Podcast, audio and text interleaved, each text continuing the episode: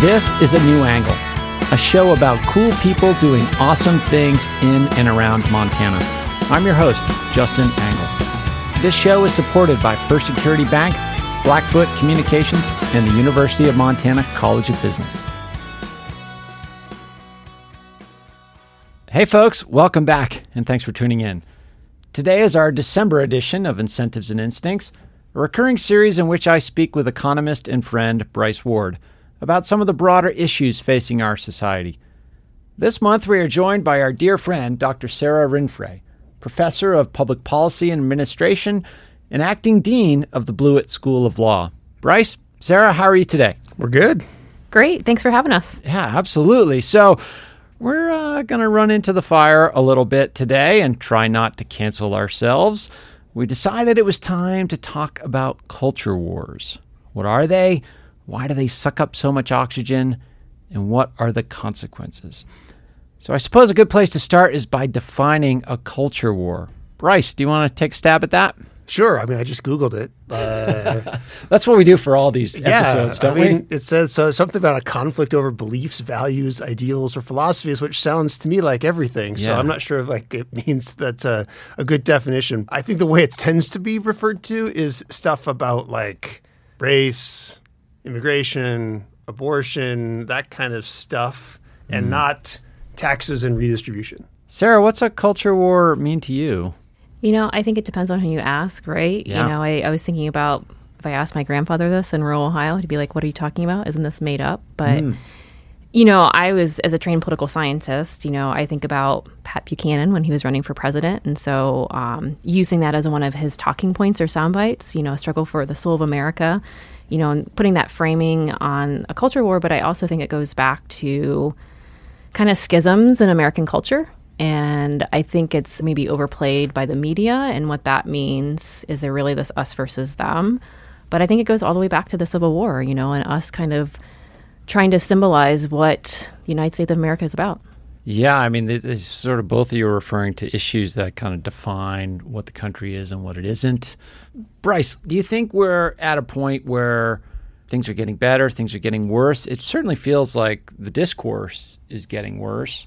But I don't know. I mean, Sara referenced, you know, Pat Buchanan and, and Civil War and like these these sort of dialogues about our values and what they mean have been going on since the country was founded. But are we at a uniquely bad time? I don't know if it's uniquely bad. Certainly, it's bad for recent history. In 1993, you know, I wrote my junior year term paper in AP US history about how the parties had really converged around the median voter and there wasn't a whole lot of distinction amongst them. And then, of course, a year later, 1994 comes. And that's really a turning point in terms of polarization, in terms of, you know, what we've seen over our political lifetimes, right? That's also the year that I become a voter, is 1994. Mm-hmm. And it's just kind of ratcheted up. And now it's different stuff all the time, but certainly we know that affective polarization is up. It used to be that I liked my party and I was pretty neutral on the other party, and now I'm I like my party the same as I used to, but I hate the other party. Okay. Right? That's what we call, you know, it's called affective polarization. That has definitely risen, you know, at least in, you know, relative to modern history. Now we don't have these kind of time series that go back to the Civil War, Sure. or you know whatever you know Reconstruction, all these other periods of time. But uh, so you know, kind of of the kind of post-war World War II history, you know, yeah, things today are different than they've been, and you know, it's there's certainly more contention, and you know, I think that's part of why people would rather yell at people than engage with them. Public meetings have always been filled with you know interesting people, but it does seem like there's kind of just more. and, You know, and some of this is also COVID related, right? Like, Oh, you yeah. know, people are pretty afraid from COVID. You know, we just opened up a whole new front in the culture war. several fronts it would seem right and, and i mean we'll we'll circle back to this but you, you, at one level you would look at covid as a way to sort of you know, we talk we're going to talk about identity salience in this conversation and, and a challenge to a populace like covid could be an opportunity to make salient the american identity and bring people together and there The seemed like- human identity. yeah, and there there seemed like there was a, a glimmering moment for that to maybe happen, and then uh, yeah, it didn't go that way. So, Sara, you study bureaucracy, you study the policymaking process. You're in touch with people that are making the sausage on a daily basis. You know, what are some of the people you know in government saying about how hard it is to do the job? these are the students that I teach, right? Yeah. I mean, I would say what 90% of our MPA students are working in the public sector right now, but you know, I'm I always track the Pew Research like what is the level of trust in government, and so it started in the 1960s until today. They have a daily tracker, and so I just checked this morning, and our trust in government institutions is at 24 percent. That's not good. Versus like 74 percent in the 1960s, and so I think you know one of the things that we talk about is government, which government, elected or non-elected, and so I'm okay. focusing on the non-elected. But think about what the non elected are grappling with a pandemic, school shootings, higher education, d- discrimination. I mean, there's all these variety of factors. And I think we want that instant gratification gratification on the American public side, but when you're in where the rubber meets the road on the ground trying to provide solutions within the bureaucracy, I think folks are really getting beat up. You know, I have a student that she works for a public health organization and, you know, her life is being threatened in her family. Other students that are just trying to figure out daycare, you know, like the rest of us, right? Like trying to figure out daycare and how do you manage the COVID restrictions, but then also keeping your family safe. And so you're reconciling like family dynamics, maybe school dynamics, but then also pressure to get your job right because you know on the front lines of the bureaucracy you're implementing public policy you're affecting people's daily lives and it's really tough. But I think at the end of the day, I mean, we were talking about this in class on Tuesday night about what our work really matters and like we are truly committed to the public sector, public service. But people can only handle as much as they, you know, they that's been thrown at them. And I think a lot of us are just really holding on right now. And one of the things that occurs to me is like the three of us kind of came up around the same time. We're about the same age. And I remember and maybe it's just because like Ronald Reagan was the first real sort of politician that I kind of was old enough to understand or pay attention to a little bit. And it just seemed like at that moment it was, you know, capitalism versus communism and, you know, ta- taxes were such a salient issue. And Bryce, you, you clued us into some research that shows that issues of redistribution are, are maybe not the issues that divide us as much as they used to. It's these kind of cultural issues that have, have taken much more salience in recent years. Yeah. So, a uh, new paper by these three Italian guys in, in the Quarterly Journal of Economics. They start with just these these facts, right? Which is just look, where they're going to look at these surveys that we've done of the American electorate over time, and you'll you know we'll look at you know some questions which we're kind of we're going to call redistribution, but it's kind of economic stuff, right. and then we're going to look at some questions that are a combination of you know race and abortion and immigration. So we'll call that cultural stuff and the you know the salience and the variance around these things you know have changed over the course of this the 21st century redistribution has fallen in terms of how much it divides people and you know how much it's you know really going what's really going on with it let's just be clear there you're not saying that the level of redistribution no. in the government in the but you're saying the issue of redistribution. Yeah, the salient, you know, how much people are kind right. of divided over this, uh, concerned about it, or you know, how much it's you know, kind of separating people, mm-hmm. right? The things that separate people have increasingly become this quote, culture war, yeah, right. And interestingly, people have started uh, realigning their, you know, they've kind of subsumed their class identity, you know, because usually that's how we thought about it, right? Was you have a class identity and you have this kind of political identity sure. or whatever progressive conservative right and depending on which is more salient oh i uh, right now i'm really concerned about class stuff uh, we got to do more redistribution, right? Or less redistribution, depending on which side of the class war you're on.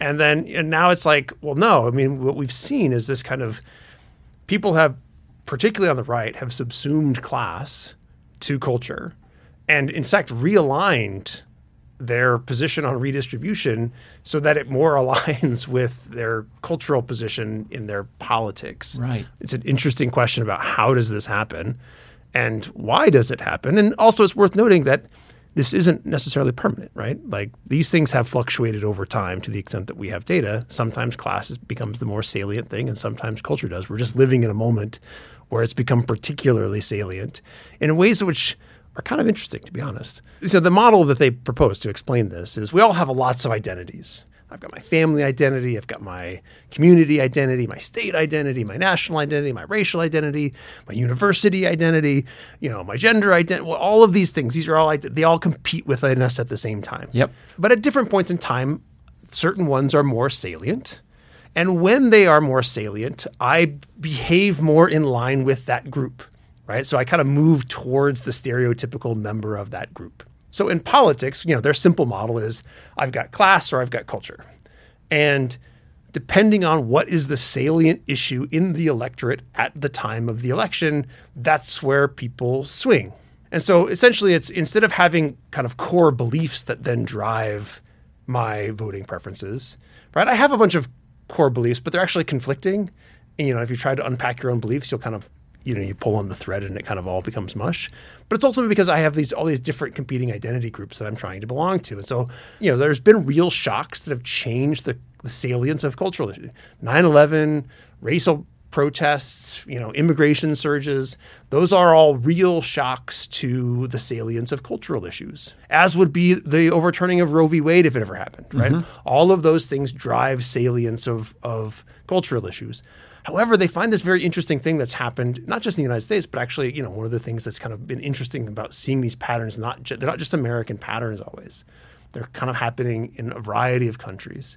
You know, this educational polarization, you know, where, you know, more affluent, college educated people are becoming more politically homogenous. And, you know, they argue that, well, this is because the economic shocks that we went through, you know, pre COVID, their globalization induced or their skill bias technological change, they favored college educated people who who lots of people view as you know they're urban professional. That's who won, right? Right. So if I'm a non-urban professional, right, I'm seeing them winning economically. And it reinforces my cultural identity, not my economic identity. And then that's all this all on the demand side, right? And then we have at the same time a bunch of technological changes that make the supply side, the people who are supplying cultural war messages and hatred of other people and us versus them, it's cable news and the internet, they get layered right on top of it. And so now we've got this, you know, soup of like it's really easy for me to be triggered, have my identity salience move towards culture war, to then go online and find, oh, this is what the stereotypical member of my group is doing. I oh, should yeah. behave like that. And you're going to find right? all kinds of people and, that agree with you, and I can like find all the people, and, and I get I get uh, rewarded with attention as long as I toe the line of my group, and you know, and and we've gotten really good at manipulating people around those elections to try and raise the salience of these cultural identity stuff in order to try and win elections. We'll be back to my conversation with Bryce Ward and Sara Rinfret after this short break. A New Angle is supported by First Security Bank, Blackfoot Communications, and UM's College of Business. Access to capital, broadband, and education are three ingredients any community needs for success. Hey, this is Ryan Tutel of ESPN Radio in Missoula, and you're listening to A New Angle. Welcome back to A New Angle. I'm speaking with economist Bryce Ward and political scientist Sara Rinfret about culture wars. You mentioned when an identity is made salient, it, it sort of activates stereotypes of the in group. It also activates stereotypes of the out group. And Sara, one thing that uh, uh, occurs to me in that line of thinking is the students that you work with and, and sort of launch into public service careers they take on that identity, and their identity is largely based on trying to do a job that solves people's problems. Yet the work that they're doing from the outside, from the people yelling and screaming at each other, is more about things like tyranny and all these other sort of hot cultural terminology. Like people graduating your program are not thinking, I'm going to solve bathrooms for people. Whereas on the outside, it's like, bathrooms are a huge issue and who gets to go in what bathroom and all the gender issues around that. So, like, how do those kind of forces collide when you're talking about people trying to make good policy and improve people's lives, but also there's all this noise around them about stuff that they're not really working on? Yeah, I mean, I think a couple of things. One is folks are used to a certain way of life, right? And yeah. so, I think that we're seeing, you know, we just watched a documentary on AI technology and how like truck fleets are going to go away um, in the future, right? You can now drive a truck without a person in it and it's going to deliver you your goods and services. And so thinking about how we're changing rapidly with technology, like Bryce was talking about, but I think like again, like you said, our students are really excited to serve the public, but then you're thrown into this fray. I mean, we go back to some of the original work in public administration where it's like you're separating politics and administration. Like that's not happening. It doesn't happen, right? But how do you navigate that and how do you have the skills to do so? And those are some of the things that we're working on. But I think also power is at play here, right? And so we live in a democracy. So how does a bureaucracy function in, in a democracy?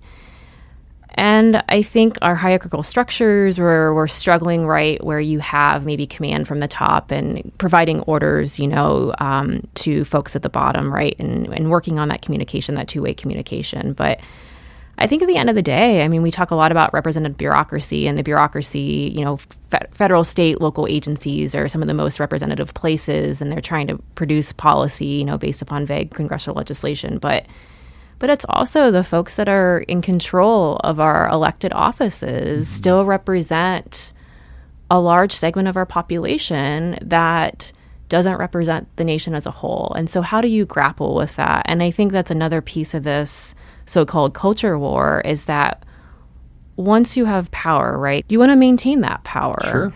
And so we see this playing out in our own state with how we're drawing the congressional seat and then using power. And, and one of the things that I always remember is like once you have power, you want to stay in power. And is culture war just a way to keep us distracted so those individuals stay in power? Yeah, that provides politicians with just tremendous fuel.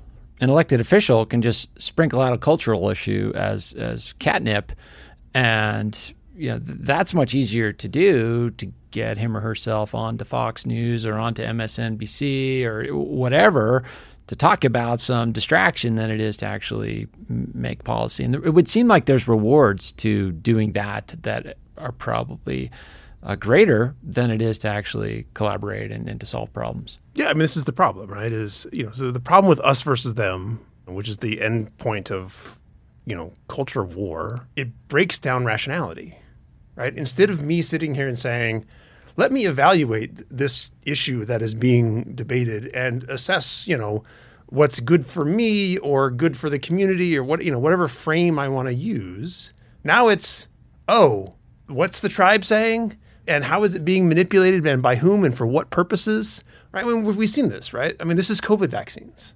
I mean, it is a tragedy what has happened in terms of what you, I think you're 16 times more likely to have died from COVID since vaccinations happened if you're unvaccinated. 36 times more likely to have been hospitalized. Mm-hmm. I mean, this is an enormous loss of human life. And yes, there are some people who can't take vaccines or have, you know, actual maybe real based fears, but a lot of this is it's reasoning from antagonism. Define that term. Basically, it says, look, as long as the, the other side likes it, it must be bad because they are bad. And now I'm just going to go online and somebody will provide me what some reason, likely made up, for why it's bad.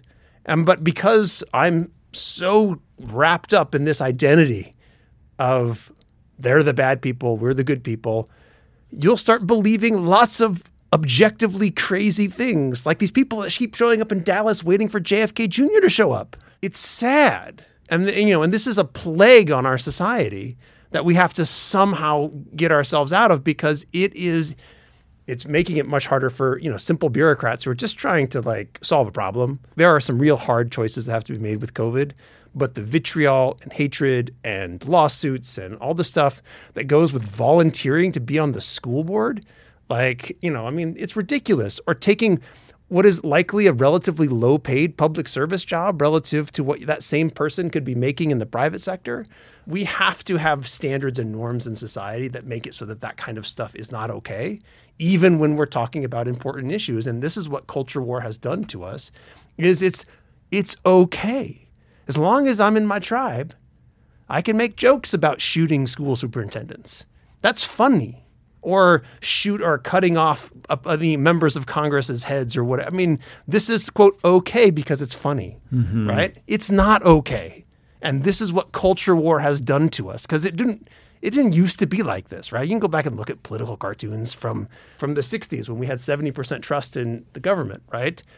We always are going to fight about stuff, but what's happened with culture war is we've gotten marinated in these identities and it's breaking our brains and breaking the process of keeping society functioning and moving forward. Well, we've stopped listening. We don't listen to each other anymore. We don't have conversations. It's just what animates our passions. And it occurs to me that I often think about this when thinking about those stories is is part of this decrease, you know, this sort of increase in factionalization and vitriol maybe attributable to some of the greater diversity in our governing institutions? I mean, could this be pr- a product of some progress in a way? I'm trying to, as we run out of time here, I'm trying to find some positive threads to pull on, friends. No, I think one of the positive aspects is that we're pushing each other to recognize a broader landscape of what the United States of America is about. Yeah. And but also I work for Senator Voinovich, who passed away a few years ago in Ohio. He was the mayor of Cleveland and he was our senator and also our governor, a moderate Republican. And I really admired how he would spend a lot of time making phone calls. We're not making phone calls anymore. Like, I know we probably remember this. I still have my best friend's phone numbers memorized from like, you know, high school and junior high. But I just remember him. I have no idea what your phone number is. I just right, you know, say call I- Sara. right? But I think we're not taking the time to step back and listen. I think the other piece, you know, one of the things that I learned early on just working in political campaigns is that you have to listen to people. And I remember when we were trying to decide whether or not to go to war with Iraq and Senator DeWine and Voinovich were both in the same office, and people were calling in to try to sway the senators and stuff. And it was really intense just in the office and, and them talking about it, but them having constituent meetings. And, you know, a lot of members of Congress don't even meet with their constituents anymore. Mm-hmm. And then you think about folks on the front lines of the bureaucracy, and they are listening to folks and trying to make that difference. And I think, I mean, it sounds so simple, but I would love if we just picked up the phone and actually said, "Hey, like, how are you? What can I do to help you?" What do you think of that prospect, Bryce? How, you know, It's how do we exactly. move I have exactly the same thought, in sl- shaded in different terms. Right. Mm-hmm. We need to reduce the salience of the identities that divide us, Yeah. divide us, and increase the salience of the ident- identities that unite us. Right. Our neighborhood, our community, our state, whatever it might be. But we need to start working on finding the things that unite us. So that we can move between these identities. Look, you know, it- we've gotten hardened. We've gotten kind of the trench warfare of polarization leads us to harden ourselves into these us versus them identities. Whereas I think what was happening in the glory days that, you know, Senator Baucus or Senator Mansfield were, were living through is people were jumping around in their identities. True. You know, I could move around my identities. And, you know, so we need to figure out how we can break that cycle of I just, we're all in this, they're them, we're us, and we're just at war. And, you know, there are some things that I would like to see changed about our political system that might facilitate that. Like, a much larger House of Representatives so that you don't have to like go to an air war to try and win. It can be true local retail politics without gerrymandering, you know, without strict control from the, the Speaker of the House and the Senate Majority Leader over what gets even voted on, right? Let the members of Congress who are in different factions start re- meeting up with each other and show that there are, you know, these people on the other side aren't just the enemy. They actually agree with each other on a bunch of stuff. But democracy is supposed to be hard, right? Like Yeah. it's supposed to be really hard. It's supposed to be messy, and I mean, we have to find agreement over disagreement. So, friends, as we close, I'd love to kind of, th- you know, Bryce, you suggested some solutions as far as you know, conceptual solutions, things that would trigger identities that, that bring us together. What kind of solutions come to mind to to help us navigate these waters more productively? How do we just kind of tone it down and try to get stuff done and, and act in better faith? we are trained to muddle through, right? Like make small changes. You know, I even think about safe drinking water, right? So like we're actually going to have pipes that don't have lead in them with a new infrastructure bill, right? So like that's an easy win. Like we want to have safe drinking water. So just finding those spaces where we can agree over disagreement but in the United States, like we make small incremental changes and those lead to big, broad changes. And so I think that we often forget that policymaking is supposed to be really hard. But again, I'm going to go back to have a conversation. Like, might be hard to have a conversation over conflict. We're conflict avoidance, but having a conversation and just being like, "Hey, this is what I thought you heard heard you say. Is this what you intended to say?" and and I think that those conversations are happening in Congress. They definitely happen within the halls of the bureaucracy. But but then when we get outside and we want to have that sound bite, how do we sift through that? And that's up to us to help our students and our family members to, to navigate that. And I think let's go back to having conversations. I like that. Bryce, what do you think? 20 years ago, a book called Bowling Alone by a guy named Robert Putnam came Mm-hmm. out. And it basically foreshadowed all of this, right? It basically drove my research agenda as a graduate student. Uh, you know, when I talk about all the social stuff, it was fundamentally because that book came out and it scared me. 20 years later, it was very prescient, Yeah. right? So we have to, you know, I mean, he basically talks about the decline of civil organizations within society, right? Used to be you didn't have any, you know, these distractions. So you, what did you do? You hung out with your neighbors. You were in a bowling league. You were part of the Rotary Club and all this kind of stuff. And I don't know about you, but I do none of those things. I'm the, technically the person who should have more resources to figure out how to make time for this kind of stuff, but I don't. And so we have to figure out how do we make time for each other so that we can have conversations.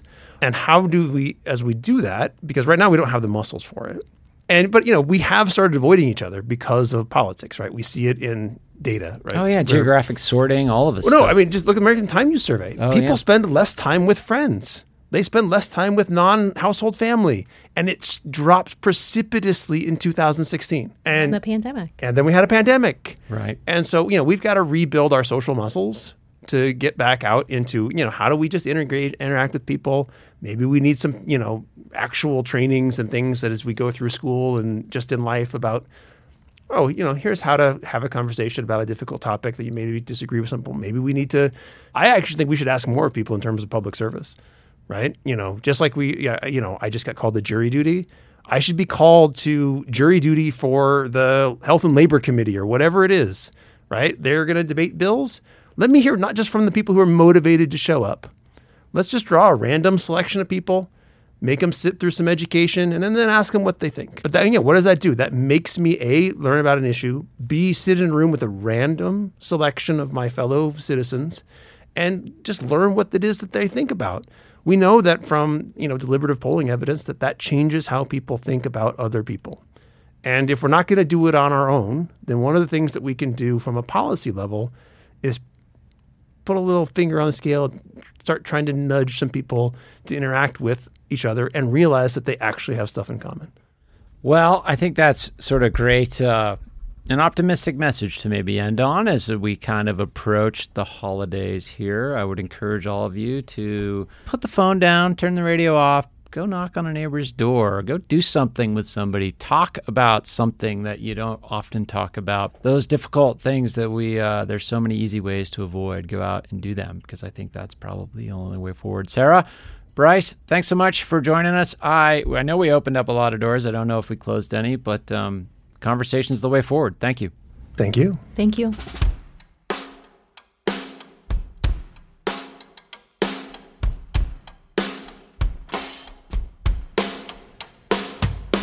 Thanks for listening to A New Angle. We really appreciate it. And we're coming to you from Studio 49, a generous gift from University of Montana alums Michelle and Lauren Hansen. A New Angle is presented by First Security Bank, Blackfoot Communications, and the University of Montana College of Business. With additional support from Consolidated Electrical Distributors, Drum Coffee, and Montana Public Radio. AJ Williams is our producer. VTO, Jeff Ament, and John Wicks made our music. Editing by Nick Mott. And Jeff Meese is our master of all things sound. Thanks a lot, and see you next time.